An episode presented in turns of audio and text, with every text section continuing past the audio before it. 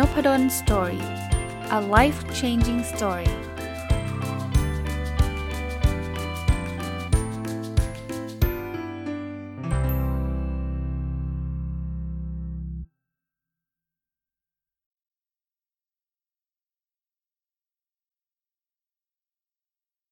สวัสดีครับ ยินดีต้อนรับเข้าสู่นพดล Story Podcast นะครับ ก็มาต่อจากเมื่อวานนะครับ จากหนังสือ 1000 plus little things happy successful people do differently นะครับ ของคุณ Mark and Angel Chernoff นะ เมื่อวานเนี่ยผมได้รีวิวชื่อชื่อบทของมันก่อนนะครับ เป็นบทความบทหนึ่งในหนังสือเล่มนี้นะครับ บอกว่า 30 things to start doing for yourself นะครับ ก็เมื่อวานรีวิวไป 15 เรื่องนะครับ เขาบอกว่ามี 30 เรื่องที่เราควรจะเริ่มต้นทำกับตัวเองได้แล้วนะครับ วันนี้จะมาต่อตั้งแต่ อันที่ 16 จนถึงอันที่ 30 นะครับเริ่มต้นเลยนะฮะ อันที่ 16 เขาบอกว่า start cheering for authors people victories นะ แปลว่าเราต้องเริ่มต้นยินดีกับความสำเร็จของคนอื่นบ้างนะ ผมว่าข้อนี้เจ๋งมากเลยนะ เป็นข้อที่ดีมากๆเลย เพราะว่ามีหลายๆคนเลยนะครับ ที่พอเห็นคนอื่นสำเร็จตัวเองกับรู้สึกว่าตัวเองไม่ดีหรือว่าไปไปทำให้ความสำเร็จคนอื่นเนี่ยกลายเป็นปมด้อยของตัวเองอย่างเงี้ยผมว่าไม่ไม่ work อะ หรือหรือแย่กว่านั้นอีกนะ คือบางทีไปอิจฉาเขาไปรู้สึกไม่ดีกับเขาเลย เห็นเพื่อนได้ดีกว่าสำเร็จเร็วกว่าเรา เราก็รู้สึกว่า โอ๊ยนี่มันแย่จังเลยทำไมโชคไม่เข้าข้างเราอะไรเงี้ยผมว่าทำแบบนั้นไม่น่าจะเป็นประโยชน์กับ อย่างน้อยๆกับความสุขส่วนตัวของเรานะ เพราะฉะนั้นเนี่ยเวลาเราเห็นใครที่เขาทำอะไรได้สำเร็จเนี่ยยินดีไปกับเขานะครับ ยินดีด้วยความจริงใจนะ ผมส่วนตัว ถามว่ามนุษย์ทั่วไปเนี่ยทำได้แบบนั้นร้อยเปอร์เซ็นต์หรือเปล่าบอกไม่ได้หรอกแต่ว่าส่วนตัวผมเองนะ ผมรู้สึกดีทุกเกือบทุกครั้งก็แล้วกันนะครับ เอางี้แล้วกันนะกับความสำเร็จถึงแม้กับคนที่ผมไม่ได้รู้จักเลยนะ ผมก็จะรู้สึกว่ายินดีด้วย โอ้โหแบบเฮ้ยคนนี้แบบอืเขาทำได้ดีเขาทาได้สำเร็จนะครับ พยายามทำแบบนี้เยอะ ๆ นะ ผมว่าชีวิตจะมีความสุขเพิ่มขึ้นอีกมหาศาลเลยครับ เพราะว่า ถ้าเราลองนึกภาพแบบนี้ครับ ถ้าเราจะต้องยินดีกับความสำเร็จเฉพาะของเราเองเนี่ย เราจะมีเวลาแห่งความสุขน้อยมากนะ เพราะว่าโอกาสที่เราจะสำเร็จในทุกๆ เรื่องในทุกๆ วันเนี่ยมันมันเกิดขึ้นน้อย แต่ถ้าเรามองหาความสำเร็จของคนอื่น แล้วยินดีไปกับเขาเนาะ เฮ้ย เรามีความสุขมากขึ้นเนี่ยแม้กระทั่ง Facebook เนี่ย บางทีบางคนบอกว่าเนี่ย เห็นคนอื่นไปเที่ยวแล้วอิจฉา แล้วกลายเป็นเรื่องของการเปรียบเทียบแล้วหงุดหงิด อย่างนี้ไม่ work แต่ถ้าเกิดเห็นเห็นคนอื่นไปเที่ยวแล้วมีความสุขเนี่ย เราจะมีความสุขได้ง่ายมากนะ เพราะว่าแค่เปิด Facebook ก็มีความสุขแล้ว เพราะส่วนใหญ่คนจะแชร์ความสุขใน Facebook นะครับก็ก็ทดลองดูนะ ทดลองดูว่าทำได้หรือไม่ได้ยังไงนะ ข้อที่ 17 start looking for the silver lining in tough situation นะเขาบอกให้เราเริ่มต้นมองประมาณว่าแสงแห่งความหวังในสถานการณ์ที่ยากลำบาก silver lining เนี่ยมันเป็นเหมือนกับท่านนึกภาพนะ เวลา พระอาทิตย์อะที่โดนเมฆบดบังอะเห็นนึกนึกภาพตรงนี้ออกไหมแต่มันบังไม่มิดสัทีเดียวอะมันจะมีแสงขอบขอบเมฆอะนั่นแหละเขาเรียกว่า silver lining นะเพราะฉะนั้นผมใช้คาว่าแสงแห่งความหวัง คือเวลาท่านเจอสถานการณ์อะไรก็ตามเนี่ยมันจะแบบใช้คาว่ามืดมนก็ได้นะ หลายคนรู้สึกโอ้โหไม่มีทางออกเลยอุ้ยแย่จังเลยอะไรเงี้ยบางทีที่มันไม่มีทางออกเพราะเราไม่ได้หานะเพราะนั้นข้อแนะนำข้อนี้ก็คือแบบพยายามมองหา บางทีมันอาจจะเริ่มมีสัญญาณบางอย่างที่ดีขึ้นละอะยกตัวอย่างนะ ตอนนี้แสงแห่งความหวังในเรื่องโควิด -19 ที่ผมเริ่มเริ่มเห็นมันมันเริ่มสะท้อนออกมาก็คือ เราเริ่มได้ยินข่าวว่ามันมีวัคซีน ผมเข้าใจครับว่าวัคซีนใช้เวลาอีกไม่ไม่ไม่ใช่เร็วหรอกต้องใช้เวลาพอสมควรแหละ กว่าที่คนทั้งโลกนะเขาจะได้มีโอกาสได้ฉีดเป็นเป็น majority อะเป็นส่วนใหญ่ แต่นี่คือ silver lining คือตอนนี้มันอาจจะแทบจะไม่ไม่ได้มีใครฉีดเลยมั้งครับ นะต้องใช้เวลา แต่ว่าอีกไม่นานหรอกครับ ผมก็คิดว่ามันมันก็สามารถกระจายไปได้หลากหลายประเทศ เมื่อวัคซีนมันขีดถูกฉีดไปใช่ไหมเราก็คาดหวังอีกนะ ว่ามันจะได้ผล และถ้ามันได้ผลเนี่ยเศรษฐกิจอะไรมันก็อาจจะกลับมานะก็ลองลองดูครับดีกว่าที่เราจะจมลึกไปกับความรู้สึกมืดมน แบบว่าฉันไม่มีทางออกแน่นอนอะไรเงี้ยนะครับ พยายามมองมองในมุมแบบนี้นะข้อที่ 18 ครับ start forgive forgiving yourself and others นะให้เราให้อภัยทั้งตัวเองและคนอื่นนะจริงๆ ถ้าใครฟังนพดลสตอรี่มาโดยตลอดเนี่ย ผมจะพูดถึงธีมการให้อภัยอยู่หลายหลักหลากหลากหลายตอนเลยนะ ให้อภัยเนี่ยไม่ใช่แปลว่าเราจะยอมรับการกระทำเขา แปลว่าจะเปลี่ยนว่าการกระทำที่มันไม่ดี เป็นการกระทำที่ดี อันนั้นเขาเรียกหลอกตัวเองไม่ใช่ให้อภัย ให้อภัยไม่ได้ช่วยทำให้คนที่เราให้อภัยดีขึ้นนะครับ แต่ให้อภัยเป็นเป็นการปล่อยวางที่ทำให้ตัวเรามีความสุขมากขึ้นนะครับ เพราะฉะนั้นเนี่ยให้กับให้ให้เออก็เรียกให้อภัยกับตัวเราเอง เราอาจจะทำความผิดพลาดในอดีตอย่ามายึดติด แล้วก็ทำร้ายตัวเองอยู่ตลอดเวลา มันไม่ได้ช่วยอะไรเลยนะครับ ให้อภัยคนอื่นอันนี้อาจจะยากขึ้นไปอีกนะ เพราะว่าโอ้โหคนนี้มันทิ้งเราคนนี้มันเลวมากเลวก็เลวครับ แต่เราให้อภัยเขา พื่อตัวเราเอง ไม่ได้ให้อภัยเขาเพื่อทำให้การกระทำที่เลวนั้น เป็นการกระทำที่ดีนะครับ ก็ลองฝึกแล้วกันนะครับ มันคงไม่ได้ง่ายนะครับ แต่ถ้าอยากมีความสุขอยากประสบความสำเร็จเนี่ยก็วิธีนี้ก็เป็นวิธีหนึ่งที่ผมเชื่อนะครับว่าจะช่วยได้นะข้อที่ 19 ครับ start helping those around you พยายามให้ความช่วยเหลือคนที่อยู่รอบๆกายคุณนะรอบๆตัวคุณ เราอาจจะช่วยไม่ได้ทุกคนผมเข้าใจนะ แต่เราลอง ให้ความสนใจให้ความช่วยเหลือเขาในเรื่องในเรื่องที่ไม่ได้ไม่ได้ทำให้เราเดือดร้อนนะในเรื่องที่ไม่ไม่ได้ทำให้เรา โอ้แย่แบบฉันจะต้องแย่แล้วเธอจะได้ดีอย่างนี้ไม่ใช่นะหลายๆหลาย ๆ อย่างมันเป็นเรื่องที่เราทำอยู่แล้วหรือว่าไม่ได้หนักหนาสาหัสมากอะไรเงี้ยนะครับ ช่วยคนอื่นเนี่ยมันทำให้เราเกิดความสุขได้ได้เยอะมากนะครับ เพราะฉะนั้นถ้ามีโอกาสแล้วกันนะครับ ช่วยเหลือคน เอาไม่ต้องไม่ต้องคนทั้งประเทศหรอกคนที่อยู่ข้างๆกายนั่นแหละนะสามีภรรยาลูก พ่อแม่พี่น้องเพื่อนอะไรเงี้ยที่เราพอจะรู้จักที่เราพอจะช่วยเหลือเขาได้นะ ข้อที่ 20 ครับ start listening to your own inner voice นะแปลว่าให้เราเริ่มฟังเสียงในตัวของเราเอง หรือเสียงในใจของเราเองนะคือพูดง่ายๆว่าบางทีเนี่ยเรามัวแต่ไปสนใจคนอื่นนะเราไม่เคยสนใจ ความฝันของเรา เราไม่เคยสนใจเสียงในหัวหรือเสียงในหัวใจของเราอะไรเงี้ยนะ ให้เราเริ่มต้นแล้วกันนะครับ วันนี้ท่านฟังนบรนสตอรี่พอดแคสต์เนี่ย ท่านลองตั้งคำถามนี้ว่าอะไรคือสิ่งที่เราต้องการจากชีวิตเราจริง ๆ นะครับ ผมไม่ได้คาดหวังว่าพอท่านได้ยินผมถามคำถามนี้แล้วท่านจะคิดคิดออกทันที หลายคนอาจจะคิดออกหรือตอบได้ทันทีในใจของท่านตอนนี้ หลายคนอาจจะบอกเออ ฉันยังไม่เคยคิดเลย กลับไปคิดก่อนได้ครับใช้อาจจะใช้เวลาหลายวันหรือหลายสัปดาห์ก็ได้นะ ว่าอะไรคือสิ่งที่ฉันต้องการจริง ๆ ในชีวิตนี้ อันนี้คือการเริ่มต้นในการฟัง inner voice ผมมีเรื่องราวจะแชร์นิดหนึ่งนะ เพราะว่าตอนนี้กำลังเขียนหนังสือเล่มที่ 3 อยู่ของปีนะ เพราะว่าเล่มที่ 1 กับเล่มที่ 2 เนี่ย จบแล้วเล่มที่ 1 ก็คือ future mindset เมื่อวิธีคิดที่คุณมีใช้กับงานในวันพรุ่งนี้ไม่ได้ ที่ออกกับสำนักพิมพ์วีเลยนะเล่มที่ 2 ชื่อ Little Book of OKR เป็นหนังสือแปล มาจากหนังสือที่ผมเขียนนะครับ พัฒนาองค์กรและชีวิต ด้วยแนวคิด OKR นี่มีที่ Amazon นะเล่มที่3เนี่ยได้รับการติดต่อจากสำนักพิมพ์ให้เขียนเรื่อง OKR กับชีวิตประจำวันกำลังเขียนอยู่ แต่ที่ผมเล่าเรื่องหนังสือเล่มนี้เนี่ย เพราะว่าเชื่อไหมครับหนังสือเล่มนี้เนี่ยตอนเขียนถ้าถ้าพูดถึงคอนเซปต์ OKR ผมใช้เวลาไม่นานนะเพราะว่า ต้องเรียกว่าสนใจแล้วก็พูดถึงมันมันอยู่ตลอดอะไอ้ตรงนั้นน่ะลื่นมากเลยแต่กำลังจะทำตัวอย่าง OKR ของของชีวิตให้ดูนะผมใช้เวลากับตรงนี้นานพอสมควรเลย เพราะว่ามันต้องกลับมานั่งคิดจริง ๆ นะว่า เอ๊ะ แล้วชีวิตเราต้องการอะไรวะ ซึ่งในแต่ละเฟสเขาเรียกว่าในแต่ละระยะของชีวิตเราเนี่ย ความต้องการจะแตกต่างกันนะ ในเล่มเดิมที่ผมเคยเขียนไว้เป็นตัวอย่างนะมันเมื่อ 3 ปีที่แล้วไง สปีที่แล้วนี่คือสิ่งที่ผมอยากได้ไงแต่ว่าตอนนี้ผมต้องมานั่งคิดใหม่ เพราะว่าเขียนในหนังสือผมก็อยากเอาของจริงมาเขียนนะคือไม่ได้แบบอยู่ดีๆ เขียนอะไรมาก็ไม่รู้อะคิดเรื่องนี้อยู่นานนะแก้อยู่ 3-4 รอบเลยนะครับ เพราะว่าเอ๊ะอันนี้มันก็ยังไม่ใช่นะเขียนเขียนออกไปแล้ว OKR มันคือระบบการตั้งเป้าหมายนะครับคือเขียนออกไปแล้วมันก็ยังแบบยังไม่โดนอะไรเงี้ยแต่ตอนนี้คิดว่าตกผลึกได้ได้ระดับหนึ่งแล้วล่ะนะครับภายในสิ้นเดือนนี้น่าจะเขียนจบนะ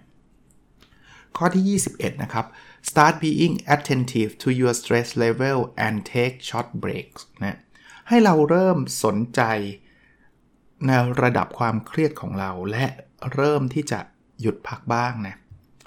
คือผมว่าอันนี้เป็นอีกข้อหนึ่งที่สำคัญนะครับ ใครที่เบิร์นเอาท์ใครที่เครียดมากๆเนี่ยหยุดนะครับ เพราะว่าท่านเครียดต่อไปในงานในอะไรต่างๆเนี่ยมันไม่ได้ช่วยทำให้งานท่านเสร็จเร็วขึ้นนะ เผลอๆจะช่วยมันจะทำให้งานท่านเสร็จช้าลง หรือไม่เสร็จเลยก็ได้ ผมเปรียบเทียบให้ท่านฟังแบบนี้นะครับ บางทีท่านเร่งรีบใช่ไหมท่านก็เลยขับรถ แบบกดคันเร่งอย่างเดียวอะ่ะไม่เบรกเลยอะ่ะแต่สิ่งที่เกิดขึ้นคือเครื่องมันอาจจะร้อนเกินไป แล้วถ้าเกิดท่านไม่เทคช็อตเบรกผมไม่ได้บอกว่าให้ท่านเลิกขับหรือหยุดไปเลยนะช็อตเบรกก็คือการหยุดระยะสั้นเนี่ยชะลอลงบ้าง หรือหยุดพักบ้างเนี่ย สิ่งที่เกิดขึ้นคือรถมันอาจจะวิ่งเร็วไปได้สักระยะหนึ่ง แต่เครื่องไหม้พอเครื่องไหมรถก็วิ่งไปต่ออีกไม่ได้ และท่านต้องเสียเวลามหาศาลนะครับ ในการต้องซ่อมรถในการต้องอะไรเงี้ยชีวิตของเราก็เช่นเดียวกันนะครับ ไม่ว่าจะเป็นเรื่องไหนนะครับ ถ้าท่านจะหามโหเขาเรียกว่าหามลุ่งหามค่ำเนาะทำงานแบบกับตีสองทุกวัน ฉันจะต้องสำเร็จให้ได้อะไรเงี้ยแล้ว สเตรสเลเวลคือความเครียดมันเพิ่มขึ้นเรื่อยๆ เดี๋ยวสักพักหนึ่งนะเครื่องท่านจะไหม้ที่เขาเรียกว่าเบิร์นเอาเนี่ยผมว่ามันใช่เลยละมันเบิร์นเนี่ยมันไหม้มันไหม้เพราะว่าท่านท่านใส่เยอะเกินไป เต็มที่เกินไป มันอาจจะมาตั้งแต่เรื่องของสุขภาพกายนะเอาไม่อยู่นะครับ ท่านอาจจะต้องแบบโผไปหาหมอบางทีต้องหยุดพักนานเลย เพราะว่าสุขภาพกายไม่ดี สุขภาพจิตเช่นเดียวกันนะ ความเครียดเยอะๆทำให้ท่านคิดผิดคิดถูกคิดไม่รอบคอบอะไรหูอีกหลายเรื่องเลยนะ เพราะฉะนั้นเอาเป็นว่าท่านมองว่าการเบรกเนี่ยมันคือวิธีการทำงาน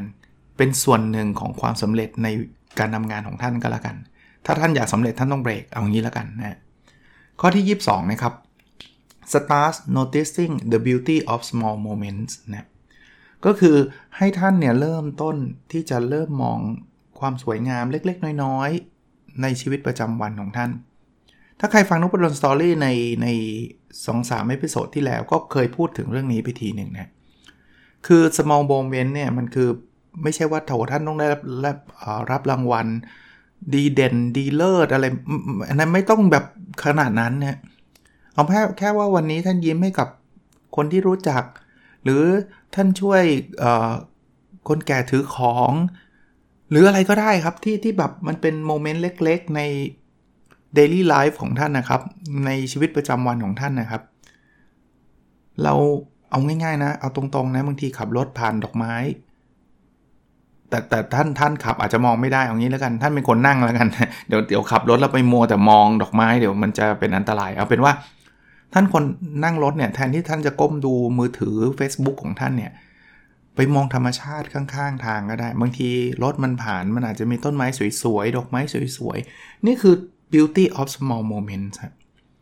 ลองดูนะครับ คือถ้าถ้าทำแล้วไม่รู้สึกดีขึ้นก็ก็เลิกทำแค่นั้นเองนะแต่ทำแล้วมันรู้สึกดีขึ้นนะมันก็ช่วยท่านได้นะข้อที่ 23 ครับ start accepting things when they are less than perfect ข้อนี้ผมพูดอยู่หลายรอบมากเลยนะ คือให้เรายอมรับสิ่งที่อาจจะไม่ได้สมบูรณ์แบบ เพราะถ้าเกิดท่านต้องการแต่ความสมบูรณ์แบบ ผมบอกได้เลยว่า ท่านจะเจอแต่ความทุกข์อะ เพราะว่าความสมบูรณ์แบบมันแทบจะไม่ exist อะ ที่มีคำคำกล่าวเขาบอกว่า nobody is perfect อะ ไม่มีใคร perfect หรอก เพราะว่ามันต้องมีอะไรสักอย่างอะที่เราอาจจะไม่ชอบใจที่เราอาจจะรู้สึกว่ามันไม่ใช่ แต่คราวนี้ถ้าเกิดเราเราแบบด้วยไม่ได้มันต้องร้อยเปอร์เซ็นต์นะ ท่านก็จะเจอแต่ความหงุดหงิดใจงานนี้ก็ไม่ร้อยเปอร์เซ็นต์งานนั้นก็ไม่ร้อยเปอร์เซ็นต์เขียนหนังสือก็ไม่ร้อยเปอร์เซ็นต์มันจะมีบางประโยคที่ท่านรู้สึกหงุดหงิดท่านก็จะไม่ได้เขียนไม่จบสักทีอะเพราะมันร้อยเปอร์เซ็นต์วันนี้พรุ่งนี้มันก็ไม่ร้อยเปอร์เซ็นต์อีกชีวิตเรามันก็เป็นแบบนี้ครับความคิดเรามันก็มีการเปลี่ยนไปทุกวันพอดแคสต์อัด episode นี้ผมก็มีพูดติดมั่งผิดบ้างอะไรเงี้ยคือมันก็ไม่ได้ร้อยเปอร์เซ็นต์นะแต่ถ้าจะรอร้อยเปอร์เซ็นต์ผมก็คงอัดไม่จบสักทีนะครับ ก็ลองดูครับ เพิ่มความสุขได้เยอะเลยนะครับ ข้อที่ 24 นะครับ start working toward your goals every single day นี่คือสิ่งที่ผมพยายามทำอยู่ตลอด แล้วพยายามจะบอกให้ท่านอื่นลองทดลองทำดูนะ ที่ผมบอกว่า OKR OKR เนี่ยนะ Objective and Key Result ถ้าใครเพิ่งเข้ามาฟังใน episode นี้ episode แรกนะครับ เพราะว่ามันมีตลอดเลยทุกวันเลยนะ ก็ต้องขอขอบคุณด้วยแต่ว่า เอาเป็นว่าท่านฟังส่วนใหญ่ท่านรู้จักเนี่ย คือผมไม่ได้บอกว่าเขียนเป้าเฉยๆ แล้วมันจะ work ยิ่งปีใหม่เนี่ย ใครจะทำ OKR รายปีรายไตรมาสเริ่มทำได้เลยนะ แต่ทำเสร็จแล้วเนี่ย working towards ด้วยก็คือ ไม่ใช่เขียนอย่างเดียวเขียนอย่างเดียวไม่ได้ช่วยอะไรนะครับ เราต้องทำด้วยนะครับเพราะฉะนั้นเนี่ยให้ท่านทำอย่างสม่ำเสมอแล้วทำทุกวันเนี่ย every single day คือทุกๆวันนะโอกาสที่จะสำเร็จจะสูงขึ้น ผมไม่ได้บอกว่าทำทุกวันแล้วจะสำเร็จนะ มันไม่มีอะไรการันตีความสำเร็จได้หรอกถ้ามีก็ดีสิครับ แต่ผมพูดถึงโอกาส เพราะนั้นเนี่ยท่านลองดูนะครับนะ ข้อที่ 25 นะครับ start being more open about how you feel แปลว่า ให้เราเริ่มต้นเปิดกว้างในความรู้สึกของเราอะคำว่าเปิดกว้างแปลว่า ยอมรับความรู้สึกของเรา ยอมรับไม่ได้แปลว่า ความรู้สึกนี้จะเป็นความรู้สึกที่ดีนะ แต่ให้เรายอมรับว่าเรารู้สึกแบบนี้ เมื่อกี้ผมพูดนะ ที่จำได้ไหมครับ ผมบอกว่าเวลาเราเจอคนที่เราได้ดีกว่าเราแล้วเราแบบเราต้องดีใจกับเขาเนี่ย แต่เอาจริงๆนะ บางบางทีหรือหลาย ๆ ครั้งเนี่ยมันไม่ได้ง่ายแบบนั้นนะ มันก็จะมีความรู้สึกว่าหุยอิจฉา เฮ้ยทำไมรู้สึกแบบรู้สึกไม่ดีกับเขาเลย ไม่เป็นไรครับ เรายังเป็นมนุษย์ปุถุชนธรรมดา แต่ขอให้เรา open how you feel ก็คือรู้สึกว่า โอเค เรารู้สึกอิจฉานะนะครับ เข้าใจตัวเองนะครับ แล้วเวลาเชื่อไหมครับ เวลาเราตระหนักรู้อารมณ์หรือความรู้สึกตัวเองเนี่ยไอความรู้สึกนั้นมันจะเริ่มลดลง สมมุติรู้สึกโกรธเราจะเอ้ยโอเคนะ ตอนนี้เรารู้สึกโกรธนะนะบอกกับตัวเองแบบนั้นนะครับ being more open about how you feel หมายความว่าแบบนี้นะครับ แล้วความโกรธมันก็จะลดลงนะอะถัดไปนะครับ start talking full โทษทีครับ start taking full accountability for your own life แปลว่าให้เรารับผิดชอบชีวิตของเรา 100% full accountability นะครับ ชีวิตเราเนี่ย เราต้องรับผิดชอบครับ ไม่ใช่ว่า เฮ้ยที่ฉันทำไม่ได้เนี่ย เพราะว่า โควิด -19 เพราะว่าเศรษฐกิจไม่ดี เพราะว่าพี่ไม่ช่วย เพราะว่าหัวหน้ามันไม่ได้เรื่องอะไรเงี้ย คือถ้าเกิดคุณแบบโยนความผิดหรือโยนความล้มเหลวที่คุณเกิดขึ้นกับตัวคุณเนี่ย ให้กับทุกคนยกเว้นตัวเราเองเนี่ยนะครับ ผมคิดว่าเราพัฒนาตัวเองไม่ได้ เอาง่าย ๆ แบบนั้น ผมไม่ได้บอกว่าสิ่งแวดล้อมไม่มีผลนะ มันมี แต่ว่า ถ้าเกิดทุกอย่างจะโยนไปกับสิ่งที่เราควบคุมไม่ได้ หรือที่เราควบคุมไม่ได้ สิ่งแวดล้อมเศรษฐกิจสังคมอะไรต่างๆเนี่ยโอ้มันยากอะ่ะมันยากที่เราจะพัฒนาตัวเองนะครับ เพราะเราไม่เห็นว่าตัวเองมีข้อบกพร่องใด ๆ เลย อย่างนี้ไม่ไม่ไม่ดีนะครับไม่ดีอะมาดูต่อนะครับ start actively nurturing your most important relationships นะครับแปลว่าให้เราเริ่มดูแลความสัมพันธ์ที่มันมีความสำคัญกับชีวิตเรา ให้ให้เขาใช้คำว่า actively นะดูแลแบบอย่างใกล้ชิดเลยนะครับ คือความสัมพันธ์เนี่ยเรามีกับโหหลากหลายคนนะแต่มันจะมีไม่กี่คนหรอกครับที่เราแบบเขาเรียกว่าเป็น most important relationship อะคือความสัมสัมพันธ์ที่สำคัญที่สุดอะเอาง่ายๆอะสมมติคู่ชีวิตเราอย่างเงี้ยถ้าเราไม่สนใจเขานะ บางทีมันก็กลายเป็นความอะไรดีล่ะครับ ความละเลยหรืออะไรเงี้ยแล้วแล้วสุดท้ายเนี่ยมันอาจจะ กลายเป็นปัญหาครอบครัวปัญหาชีวิตอ่าอย่างเงี้ยให้ให้เราให้ความสำคัญมากขึ้นเนะี่ยหรือใครมีลูกเนี่ยบางทีเราก็อาจจะยุ่งกับงานเนาะจนกระทั่งลืมให้เวลากับลูกๆไป ความสัมพันธ์ระหว่างพ่อกับลูกหรือแม่กับลูกมันก็จะเจือจางนะแล้วผมบอกแบบนี้เสมอนะ ผมก็เข้าใจนะ แต่ละคนมีภาระหรือแต่ละคนมีข้อจำกัด แต่ว่าช่วงชีวิตเวลาที่เราจะมีอยู่กับลูกในช่วง เวลานั้นๆน่ะมันมีจำกัดมากๆนะครับ คือการอยู่กับลูกตอนอายุ 3 ขวบ กับตอนเข้าอายุ 15เนี่ยไม่เหมือนกันนะครับ ผมไม่ได้บอกว่าอันไหนดีกว่าอันไหนนะ แต่เอาบางคนอาจจะบอก เอ้ย เอาไว้เรารวยก่อน เราจะได้ใช้ชีวิตกับลูกเราเต็มที่ ตอนเรารวยเนี่ยลูกอายุ 25 แล้วค่ะจะไม่ได้อยากที่จะให้พ่อพาไปเที่ยวสวนสัตว์แล้วอะอารมณ์แบบนั้นนะลองลองนึกภาพนะครับ เพราะฉะนั้นผมผมก็เข้าใจอย่างที่บอกอีกทีนึงนะว่า บางคนก็มีภาระ บางคนก็มีข้อจำกัด แต่ว่าให้ท่านใช้ ให้ท่านลองคิดดูแล้วกันนะครับว่าท่านทำเต็มที่แล้วหรือยังอะเอางี้แล้วกันนะครับ ถัดไปครับข้อ 28 นะครับ start concentrating on the things you can control นะให้เรามาโฟกัสหรือ concentrate concentrate ก็คือแบบมามุ่งเน้นเนี่ยในสิ่งที่เราจัดการได้ครับ ในสิ่งที่เราควบคุมได้ เพราะว่า ถ้าเราไปเน้นในสิ่งที่เราควบคุมไม่ได้เราก็เน้นไปไม่รู้จะไปทำอะไรได้ไงนะโควิด -19 เราจะควบคุมไม่ได้ แต่ว่าเราอาจจะควบคุมการเปลี่ยน business model ของเราได้ เราอาจจะควบคุมวิธีการทำงานของเราได้ เราอาจจะควบคุมการเริ่มทำ weekend entrepreneur ผู้ประกอบการวันหยุดของเราได้ เพราะฉะนั้นโฟกัสในสิ่งที่เราจัดการได้ไอ้ที่จัดการไม่ได้ก็แค่มอนิเตอร์ไปครับว่าอาตอนนี้โควิดมันดีขึ้นหรือยังอะไรก็ว่ากันไปนะข้อที่ 29 นะครับ start focusing on the possibility of positive outcomes นะครับ ก็คือให้เรามามุ่งเน้นโฟกัสในความเป็นไปได้ที่จะได้ผลลัพธ์เชิงบวก คือผมไม่ได้บอกให้มองโลกสวยอย่างเดียว แต่ว่าให้เรามองในสิ่งบวกให้มันมากหน่อยอะคือมองลบเนี่ยผมคิดว่ามันเป็นธรรมชาติมนุษย์มั้งครับ เวลาเราจะเจออะไรก็ตามมนุษย์เนี่ยมันมีความกลัวอยู่แล้ว เพราะฉะนั้นเนี่ยสมมติจะทำธุรกิจเนี่ยเราก็กลัวเจ๊งก็ดีครับ ก็กลัวเจ๊งไม่ใช่เป็นสิ่งที่ผิดนะแต่ถ้าเกิดเราจะมองเฉพาะกลัวเจ๊งอย่างเดียวเราก็จะไม่ได้ทำอะไรเลยจริงไหมเพราะฉะนั้นเนี่ยลองมองอีกนิดนึงว่าเอาแล้วถ้ามันไม่เจ๊งล่ะชีวิตเราจะดีขึ้นแค่ไหน บางทีเนี่ยแค่แค่ความคิดที่เราเวลาเรามอง positive outcome ก็คือผลลัพธ์เชิงบวกเนี่ยมันก็ทำให้ใจเราชุ่มชื้นล้วใจเราแบบ พองโตแล้วอารมณ์แบบนั้นนะผมผมไม่รู้จะอธิบายอารมณ์แบบนั้นได้ยังไงนะผมเป็นนะครับ เวลามันมีไอเดียอะไรใหม่ ๆ เข้ามาในหัวยังไม่ได้เริ่มทำเลยนะ อย่างปีหน้าเนี่ยเดี๋ยวเอาใกล้ๆสิ้นปีเนี่ยจะมารีวิวสิ่งที่เกิดขึ้นในปีนี้ แล้วก็สิ่งที่จะทำในปีหน้า แต่ว่า project ที่ผมจะเริ่มทำในปีหน้าหลาย project มัน project ที่ผมตื่นเต้นนะ ตื่นเต้นนี่คือส่วนตัวนะมันไม่ได้มีอะไรยิ่งใหญ่มากมายหรอกแต่ว่าส่วนตัวแบบเฮ้ยโหอยากทำอยากทำถ้าปีหน้าฉันจะลุยเรื่องนี้เต็มที่อะไรเงี้ยนะก็อารมณ์แบบนี้ผมก็อาจจะผมรู้มันก็มีโอกาสที่ทำแล้วมันไม่เวิร์กแล้วล้มเหลวก็มี แต่ว่าผมก็โฟกัส on positive outcome นะข้อสุดท้ายนะครับ 30 นะครับ start noticing how wealthy you are right now ให้เราสังเกตเห็นว่าตอนนี้เราก็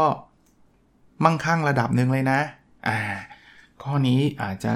ขัดใจหลายคนบอกมั่งคั่งอะไรล่ะอาจารย์ติดหนี้ตั้งเยอะ มองแบบนี้ครับ ถึงท่านจะติดหนี้อยู่นะ ถึงท่านจะแบบโอ้โหดูแล้วแบบเดือนชนเดือนหรือเพิ่งโดนเลิกออฟเนี่ยอย่างน้อยๆนะท่านยังดีกว่าคนอีกหลากหลายคนในโลกนี้ครับ ผมมั่นใจเลย ยกเว้นว่าคนฟังนบดลซอรี่พอดแคสต์จะเป็นคนที่จนที่สุดในโลกอะผมผมไม่เชื่อว่าจะมีอยู่ในในคนฟังเนี้ยก็มีคนนั้นคนเดียวแหละครับ ที่จะไม่มีใครเปรียบเทียบได้เลยนะครับ ราะฉะนั้นเนี่ยเอาแค่ท่านมีเวลามาฟังพอดแคสต์เนี่ยท่านเชื่อไหมมีคนอีกจำนวนมากมากมากมากมากเลยอะที่เขาไม่มีแม้กระทั่งโทรศัพท์มือถือสมาร์ทโฟน หรือ หรือเวลาในการมาฟังเรื่องราวเหล่านี้นะครับ เพราะฉะนั้นเนี่ยคำคำว่า wealth มันไม่ได้แปลว่าต้องมีเงินพันล้าน มันไม่แปลว่าต้องมีเงินหมื่นล้าน แค่ท่านแบบ มีที่นอน กินอิ่มนอนหลับ ถึงแม้ว่ามันอาจจะนอนในบ้านที่อาจจะไม่ได้สวยงามมากนัก ถึงแม้ว่าท่านอาจจะไม่ได้กินอาหารมิชลิน star 5ดาว แต่นั่นก็ถือว่าเป็น wealth ละ คือถ้าถ้าท่านให้ข้อคำเรียกอะไรคำจำกัดความของคำว่า wealth หรือคำว่าว่ามั่งคั่งเนี่ย ให้มันเป็นในรูปแบบนี้นะ ผมว่าเราทุกคนเลยครับมั่งคั่งนะมองแบบนี้แล้วมันดีตรงไหน มันก็ทำให้เรามีความสุขมากขึ้นนะครับ แต่ผมก็ไม่ได้บอกว่างั้นแปลว่าเราต้องหยุดพัฒนาตัวเอง เพราะว่าเรามั่งคั่งแล้วไม่คนละเรื่องนะคนละเรื่อง โอเคนะครับ ก็จบสำหรับบทความนี้นะครับ ต้องบอกว่าช่วงปีใหม่หลาย ๆ คนให้ feedback กลับมา บอกว่าชอบอาจารย์เล่าเรื่องทำนองนี้ก็ก็ขออนุญาตแล้วกันนะครับ week นี้อาจจะเยอะหน่อยแต่ว่า ยังไงก็ตามผมยังไม่ลืมนะครับไอ้พวกหนังสือต่างๆ ที่ผมกำลังอ่านอยู่นะครับ แล้วก็มีเรื่องราววันก่อนไปพูดในไลฟ์ต่างๆ ผมก็เวลาไหนๆจะไปพูดก็จดสรุปมาด้วยนะครับ ใน concept ที่ผมพูดนะก็เดี๋ยวจะเอามาเล่าให้ฟังนะครับ ก็เป็นบทสรุปสำหรับบทความที่ชื่อว่า 30 things to start doing for yourself หรือ 30 สิ่งที่เราควรจะเริ่มทำกับตัวเองได้แล้ว ชื่ออาจจะใกล้ใกล้ใกล้กับ เมื่อ 2 ตอน 3 ตอนที่แล้วนะ ที่อันนั้นคือ 30 สิ่งที่เราควรจะเลิก อันนั้นเลิก อันนี้คือเริ่มนะครับ start นะครับ จากหนังสือเล่มที่เราเรียกว่า ชื่อว่า 1000 plus little things happy successful people do differently นะครับ หรือ 1,000 สิ่งเล็กๆ ที่คนที่มีความสุขและประสบความสำเร็จเนี่ยทำแตกต่างจากคนอื่น คนเขียนคือคุณ Marc and Angel Chernoff นะครับมีคนถามมาใน inbox ว่าอาจารย์ซื้อจากที่ไหน ผมซื้อจากคินโนคุนิยะ แต่ ท่านถามมาบอกว่ายังมีอยู่ไหมอันนี้ไม่รู้ครับ ลองลองไปดูก็ได้นะครับ ผมไม่แน่ใจสำหรับคนที่แบบอุ้ยอาจารย์แบบอยากอ่านมันทั้งเล่มแต่เล่มหนานะ เล่มแบบ 3 4 0 0 หน้านะครับ ก็มันมีหลายบทอะ่ะคือหนามันไม่ได้อ่านยากหรอกนะแต่ค่อยๆ อ่านไปเนี่ยท่านก็จะเจอบทต่างๆนะครับ โอเค ก็ประมาณนี้นะครับ แล้วเราพบกันใน episode ถัดไปนะครับ สวัสดีครับ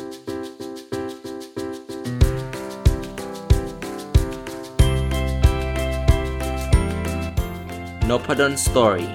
a life changing story